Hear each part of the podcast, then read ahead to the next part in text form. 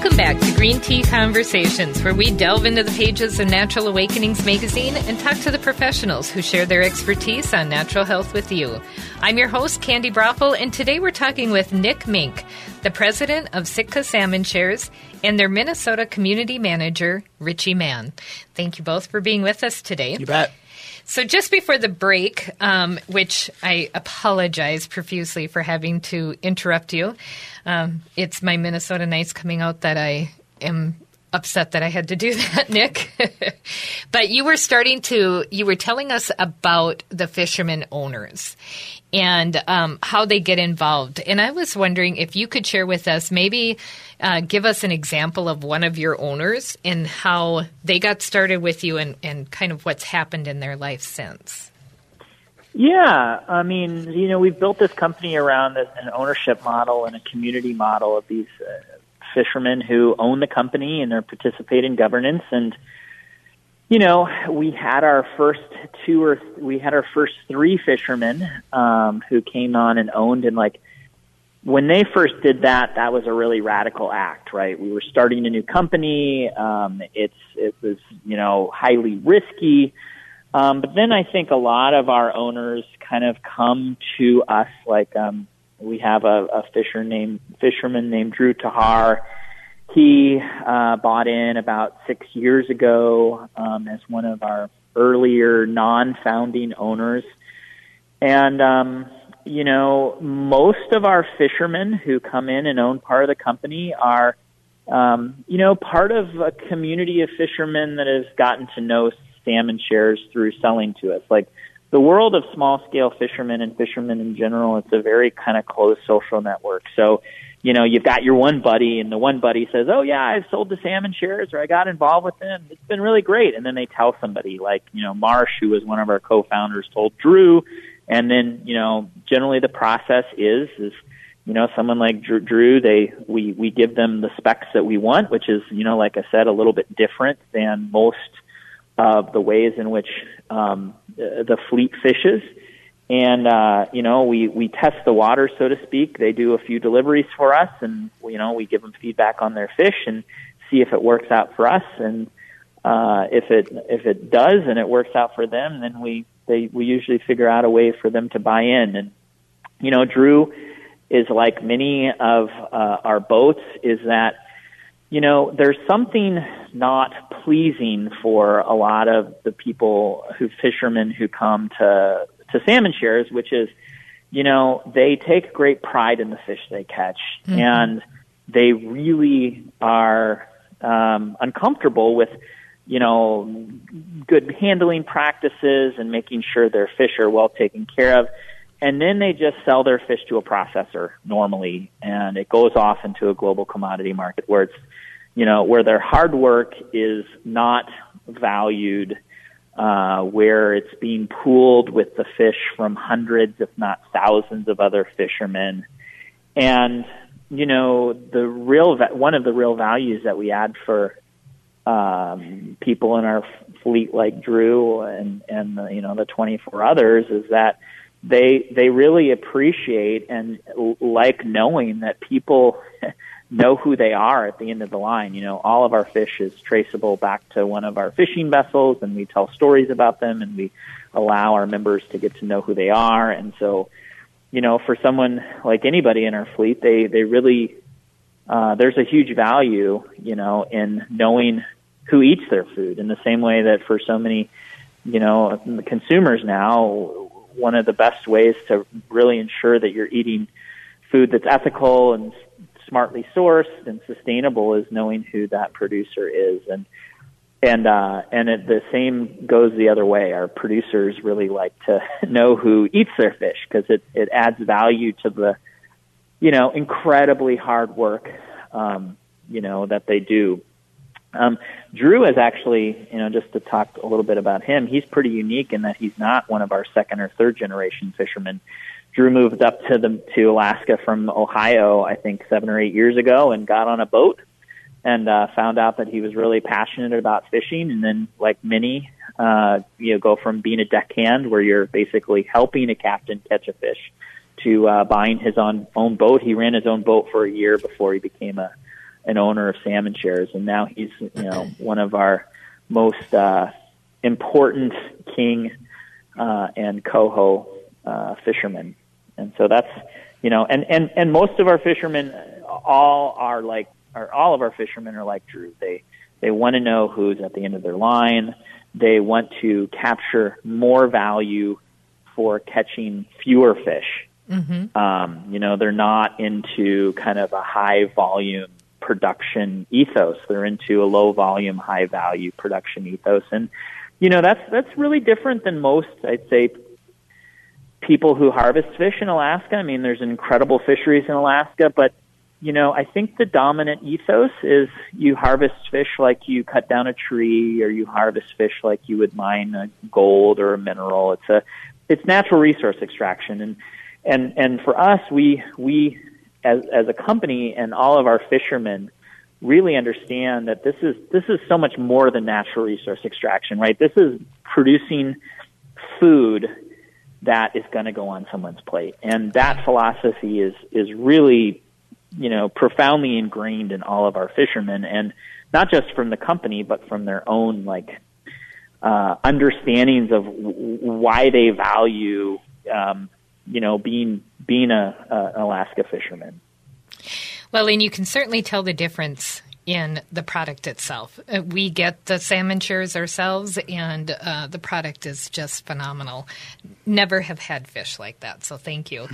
It's also, you know, it's also really taking a look at this is where they live. This is where they live. This is where they work. This is where they're they're raising their kids, and um, so really taking a look at how to be more responsible and i know one of the areas that you are particularly interested in is climate change and how it's impacting the fish that you put on your plate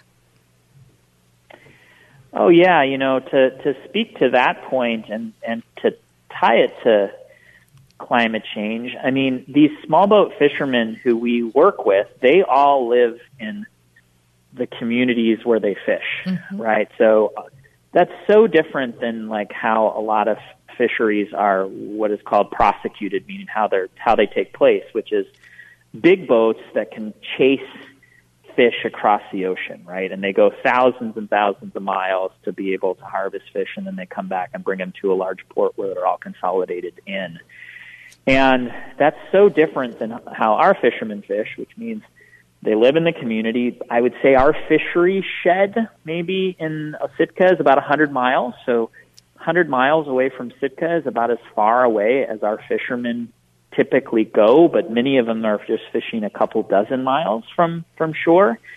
And um, and so one that means you've got to be a different steward of that resource. You have to understand how important the p- local habitat is and the local fish populations are to your well-being. And you're going to be much more invested in making sure that there's long-term uh, fish to harvest rather than hey we can just go uh, across anywhere and anywhere in the ocean and go find the fish. And yeah. And when when we why come back impacts climate change oh go ahead. So when we come back nick we're going to continue to talk about that and talk about how it does impact climate change or how it, climate change is impacting that. So for people who want to know more, they can go to sitkasalmonshares.com. You're listening to Green Tea Conversations on AM 950, the progressive voice of Minnesota, and we will be right back.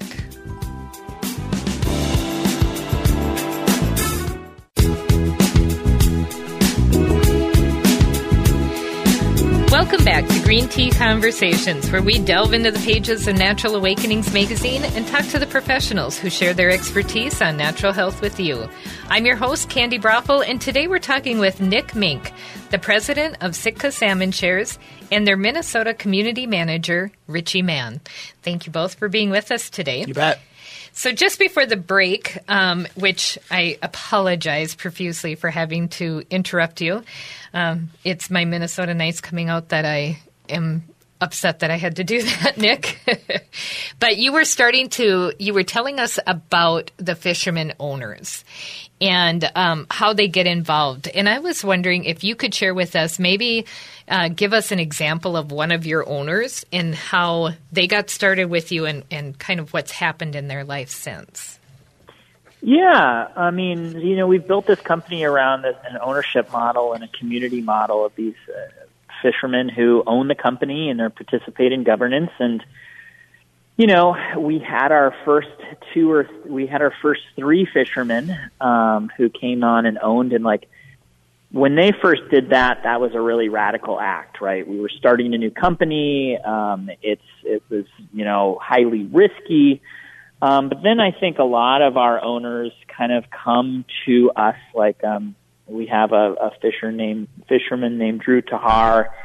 He uh, bought in about six years ago um, as one of our earlier non-founding owners, and um, you know most of our fishermen who come in and own part of the company are um, you know part of a community of fishermen that has gotten to know salmon shares through selling to us. Like the world of small scale fishermen and fishermen in general, it's a very kind of closed social network. So, you know, you've got your one buddy and the one buddy says, Oh yeah, I've sold the salmon shares or I got involved with them. It's been really great. And then they tell somebody like, you know, Marsh, who was one of our co-founders told Drew.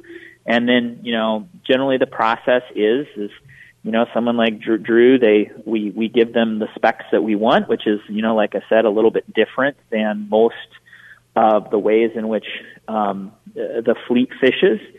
And uh, you know, we we test the water, so to speak. They do a few deliveries for us, and you know, we give them feedback on their fish and see if it works out for us. And uh, if it if it does and it works out for them, then we they we usually figure out a way for them to buy in. And you know, Drew is like many of uh, our boats, is that you know, there's something not pleasing for a lot of the people who fishermen who come to to salmon shares, which is, you know, they take great pride in the fish they catch, mm-hmm. and they really are um, uncomfortable with, you know, good handling practices and making sure their fish are well taken care of.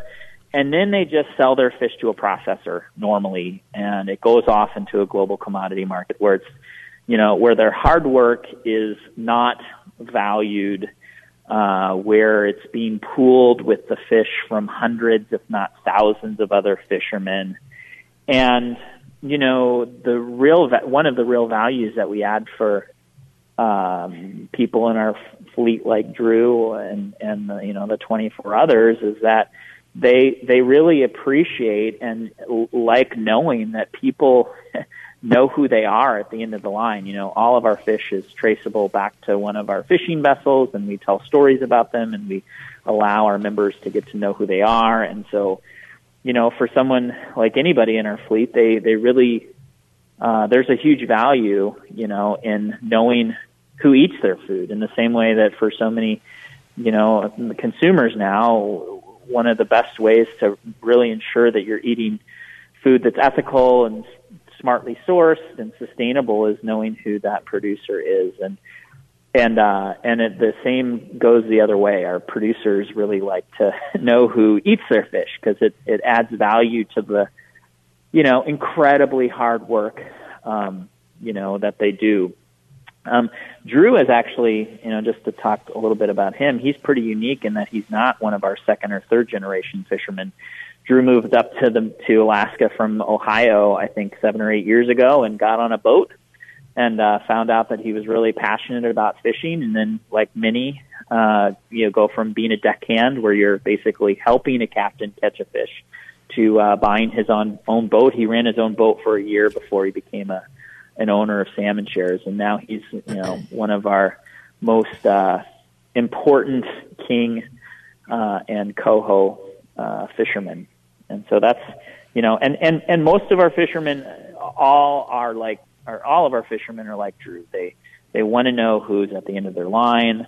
They want to capture more value for catching fewer fish. Mm-hmm. Um, you know, they're not into kind of a high volume production ethos. They're into a low volume, high value production ethos, and you know that's that's really different than most. I'd say people who harvest fish in Alaska. I mean, there's incredible fisheries in Alaska, but you know, I think the dominant ethos is you harvest fish like you cut down a tree or you harvest fish like you would mine a gold or a mineral. It's a it's natural resource extraction, and and and for us, we we as as a company and all of our fishermen really understand that this is this is so much more than natural resource extraction, right? This is producing food that is going to go on someone's plate, and that philosophy is is really you know profoundly ingrained in all of our fishermen, and not just from the company, but from their own like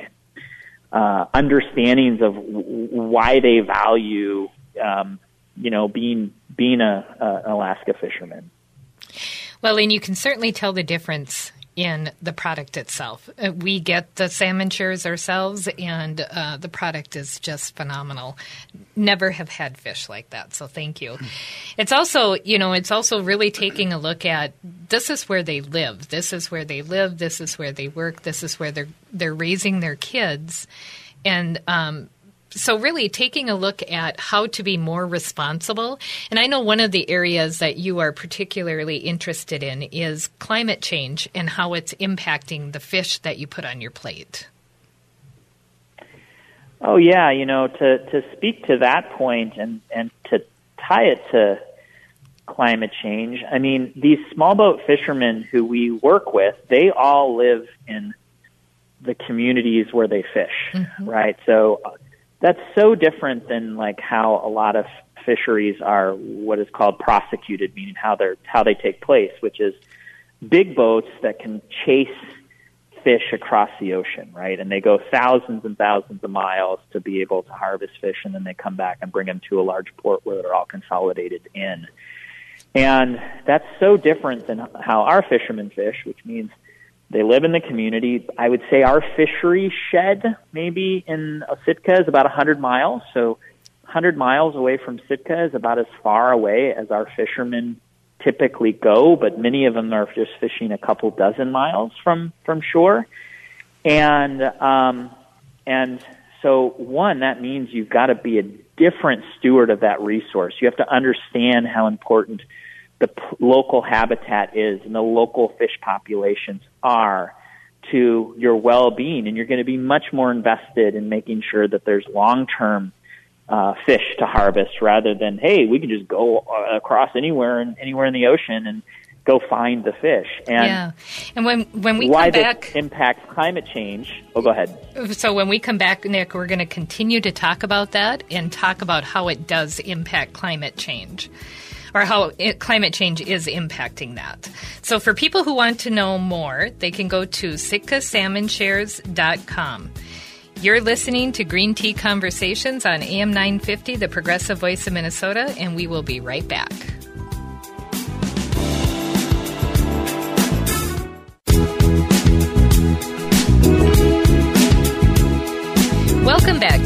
Conversations, where we meet the professionals straight from the pages of Natural Awakenings magazine who share their expertise on natural health with you. I'm your host, Candi Broeffle, and today we're talking with Nick Mink, the president of Sitka Salmon Shares and their Minnesota community manager, Richie Mann. So just before the break, uh, Nick, you were starting to tell us, or you were introducing us really, uh, to your fishermen owners and the work that they do and why it's so important, especially as residents and uh, stewards of their local communities. But one of the big things that is important to our readers and to our listeners is really the impact that uh, climate change is having on our food systems. So, what is it that you're seeing with the fish? That are coming out of the oceans. What are you seeing as uh, some of the changes that are happening? Yeah, I mean, it's you know, in some ways, uh, some of the changes are, are profound and and and quick, um, and some ways they're they're they're very gradual. Um, but if you if you think about climate and our oceans, I, I think there's a couple you know things to keep in mind, and and and why we are so concerned about this phenomenon, which is you know the oceans. Um, are primarily, I think, you know, some studies say that about uh, 50% of all of that carbon that is being released in the atmosphere from burning fossil fuels is uh, being uh, resequestered in the ocean. Um, and um, that's that's doing one thing called ocean acidification, which means that carbon is um, is um, being sequestered by hydrogen ions, and um, what that's doing is it's it's not allowing um, shells to form um, in uh, zooplankton. And what that does is it pretty much is radically and quickly changing this uh, first part of the food chain, meaning what all of our salmon eat, what a lot of uh, uh, you know baby uh, fish eat, uh, are these little zooplankton, and these zooplankton are having a harder and harder time with um, being able to form their shells, and thus we're seeing this like pretty radical change in the ocean's food web, where this first place where the sun's energy becomes life in the ocean is now being remade because they can't make their shells. And what are the consequences of that? We are seeing um, some of our salmon populations um, having both unexpected increases in numbers, right? So it's not like you know all all these fish are being wiped out. Um, some fish are doing really really well in this new uh, regime, and some fish are unexpectedly unexpectedly disappearing. Mm-hmm. Um, you know, one example of that is pink salmon, where which are heavily reliant on zooplankton for feed, um, and we've seen some of the worst pink salmon years that we've uh, ever seen um, in the last few years in Alaska. So bad that uh, if, uh, some of these pink salmon fisheries have been, been declared federal disaster areas. Um, and the second thing is, besides the sequestration of carbon in the oceans, which is remaking the food web, is you know oceans are warming and they're warming more quickly towards the poles. And uh, we've seen this summer in Sitka, we have regularly seen our little part of the ocean be about five degrees warmer than it normally is, and that's a that's an incredibly big difference to fish that are highly tied to um, uh, fish temperatures. I mean, it's amazing how much these thermoclines, as they uh, are called, affect you know things like species distribution, uh, biomass, and you know, kind of what that means is, you know, we have we, we have for sustainability to work, we have to have good science and we have to have good models, but the predictive uh, ability of our models uh, to predict fish runs, to predict biomass, to predict species composition is increasingly are increasingly less accurate. And uh, you know, so what that means is it's you know it's it's not a good or a bad thing. Some species are really going to thrive um, in these uh, coming decades in Alaska. We know, for instance, that you know Keta salmon should be doing you know really well in this new environment. Uh, you know, fish like we catch like rockfish, black bass, Pacific cod, in some ways should be doing really well in this environment. But some species um, are not going to be doing as well, like king salmon, very likely coho salmon, that you know have adapted to much more specific environments. And then, you know, for our fisheries and for our fishermen, the real challenge is going to be that these models that have historically allowed us to plan our seasons and be sure about you know, or or be more sure because you know it's a these are wild creatures, but be more sure about what we're going to harvest and when we're going to harvest are going to be less and less accurate. And you know, back to the last segment, which is we've got these small boat fishermen that are highly tied to these places, right? And so they can't just go chasing fish wherever they are, right? And mm-hmm. so they're the ones that are going to be most impacted by um, climate change because they can't just go, you know, racing off to, uh, you know, 300 miles north because that just happens to be where the pocket of cool water is that the halibut are going to be in this year, right? And so, you know, for us, and thinking about climate change and thinking about like, you know, consumers in, in the role in climate change is that you know, the fish that we're going to be eating in the next couple of decades is going to have to be different than the fish that we're eating now. Um, and we're going to need to be increasingly aware that the, the changes that are uh, happening in our oceans are not going to be mitigated by just being able to go off you know, further and further out with bigger and bigger boats to harvest these fish. And um, you know, like it is with agriculture in the Midwest, um, you know, I think we're increasingly going to need to be, you know, looking at resilient solutions to be able to adapt to the changes that are going to take place and the and our uh, and the un. I mean, I think it's not only change, but you know, the unknowns um, that are increasingly going to be, um, uh, you know, everything's unknown, but are increasingly going to be happening um, to sort of disrupt how we have traditionally harvested food, be it fishermen or farmers. Mm-hmm. So, what about, you know, how is it impacting even the quality of the fish that's coming out or the, you know, the nutritional um, aspects of it? Oh, I, I don't know if we uh, have seen you know, or know of any uh, quality differences linked to climate change. I mean, obviously, we know of uh, the real challenges that we have with, uh, you know, like uh, pollution. Mm-hmm. Uh, but you know, the big the big thing with climate change is uh, for for our fleet and for fishermen in Alaska is the is the um, increasing risk that is involved in not knowing if the fish that have historically been in particular places are going to continue to be in places. And you know, thinking about it, these all these fishermen are small boat, you know, family operations. You know, how do you how do you make investments in your operations um, to um, you know to either grow your business or sustain your business when you don't know what type of fish are going to be out there. You don't know what you're going to catch. You don't, um, you know, great seasons are great, but I, um, you know, and, and there's going to be some great seasons here in the future, but um, there's going to be uh, a similar number of seasons where unexpected things are happening because of the changes that are taking place in, in, in the oceans.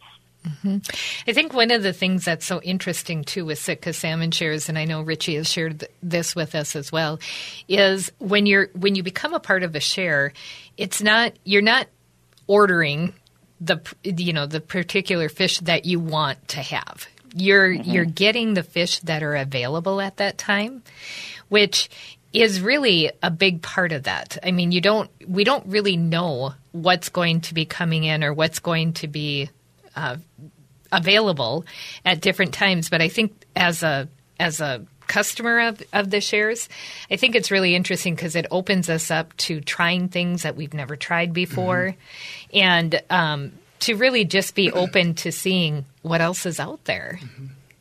And I think you yeah, know, we, seeing we, how yeah, I, I it, it is a unique part of our model, and it's a direct adaptation to. Uh, to make our model more resilient in the face of climate change, which is we have what we're projecting, and uh, we have projected poundage, and you know, 85% of the time we're we're close to we're we're right on to what we're projecting. But you know, what we didn't want to get into a position doing is, you know, when fish don't show up, uh, what are our options, right? You know, do who, do we want to chase after fish that aren't there, or do we want to put pressure on the ecosystem, or do we want to put pressure on our fishermen to go harvest fish?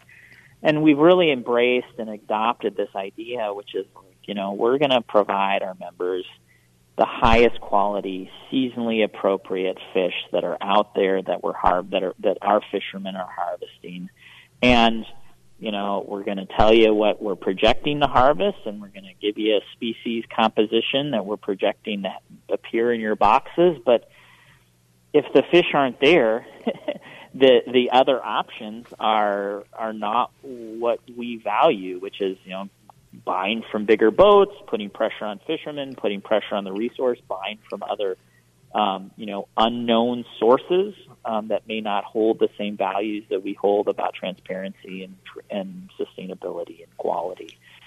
So, you know, we we tell members you're going to be happy with what you get, and if you're not happy, you can give us an email, and we will we'll figure something out for you. But yeah, I think one of the most detrimental parts of you know the whole seafood system is it's it's it's a pretty chaotic thing. Wild fish are pretty chaotic they're only going to get more chaotic and unpredictable. And then, you know, the, to ask a market, which you know markets are based you know around predictability and consistency, but it's impossible to do, and increasingly more impossible to do in the face of the changes that are happening because of warming oceans and and and uh, and ocean acidification. So, you know, saying that this is what we think is going to happen, but if we have to change it, it's we're, we're relying on on nature and relying on our fishermen to be our guides um, through our through our through our CSF and through our program and they are the ones that are that are getting that information to you. Now, I know in our next segment now we're going to come back and we're going to talk with Richie about some of the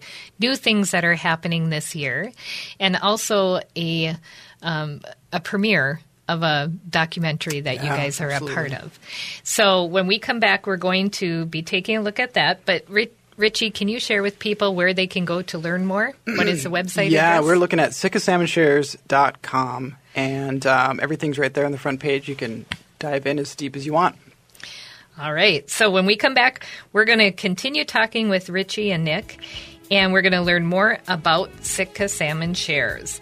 To read the online edition of Natural Awakenings magazine, visit naturaltwincities.com. You can find a podcast of this show on am950radio.com or on Apple and Google Podcasts. You're listening to Green Tea Conversations on AM950, the progressive voice of Minnesota. We will be right back.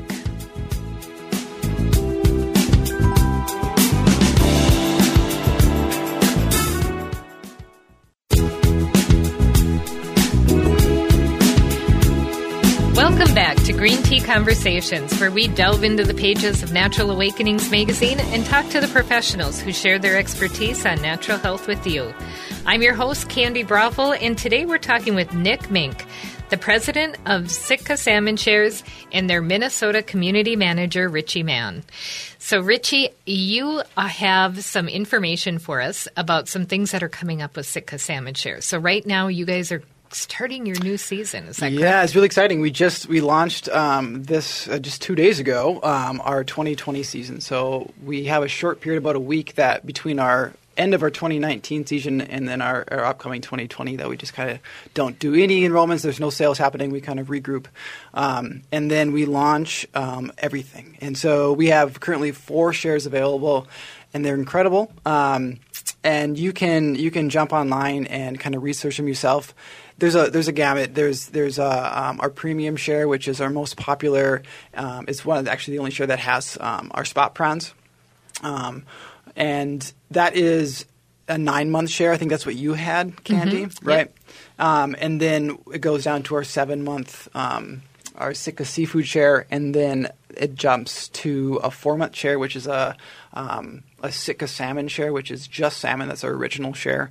That's four months, and then there's another four month, which is called the Taste of Summer. It's like a sampler. It's kind of an introductory, kind of get your your your feet wet in the company and see if it makes sense for your lifestyle.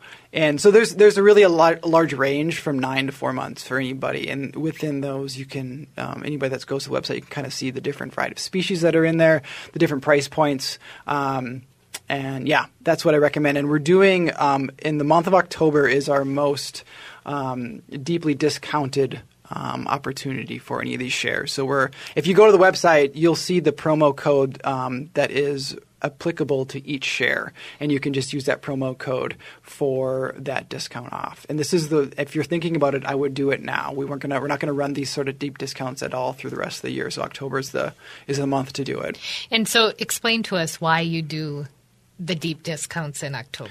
Yeah, it really has to do with kind of mitigating risk for our fishermen. A lot of what Nick talked about, these fishermen, um, these owners of our company, there's a lot of investment up front in the beginning of the season for whether you be a farmer or a fisherman, you, mm-hmm. just a lot of um, you know upkeep and whatever it might be. Um, and so having a really strong idea of our membership enrollment and projections in the early front end of our season helps our fishermen tremendously. So really, it's that idea. If you ever sign up for a CSI, you usually pay all in full. That's the same kind of concept, and you do have that opportunity with Sitka Salmon shares to this month and through the whole year to either pay in full, which is much appreciated, and there's a bit of a discount for that, um, or you can also do month to month. So you're not, you know, it's whatever fits with your with your um, financial situation. But yeah, and October is such a great time to get in. I mean, you know, if you look at your own personal finances, October is good. You, right. It's before the holidays. Yeah, it's right. before tax season. Treat yourself a little bit. Yeah, yeah.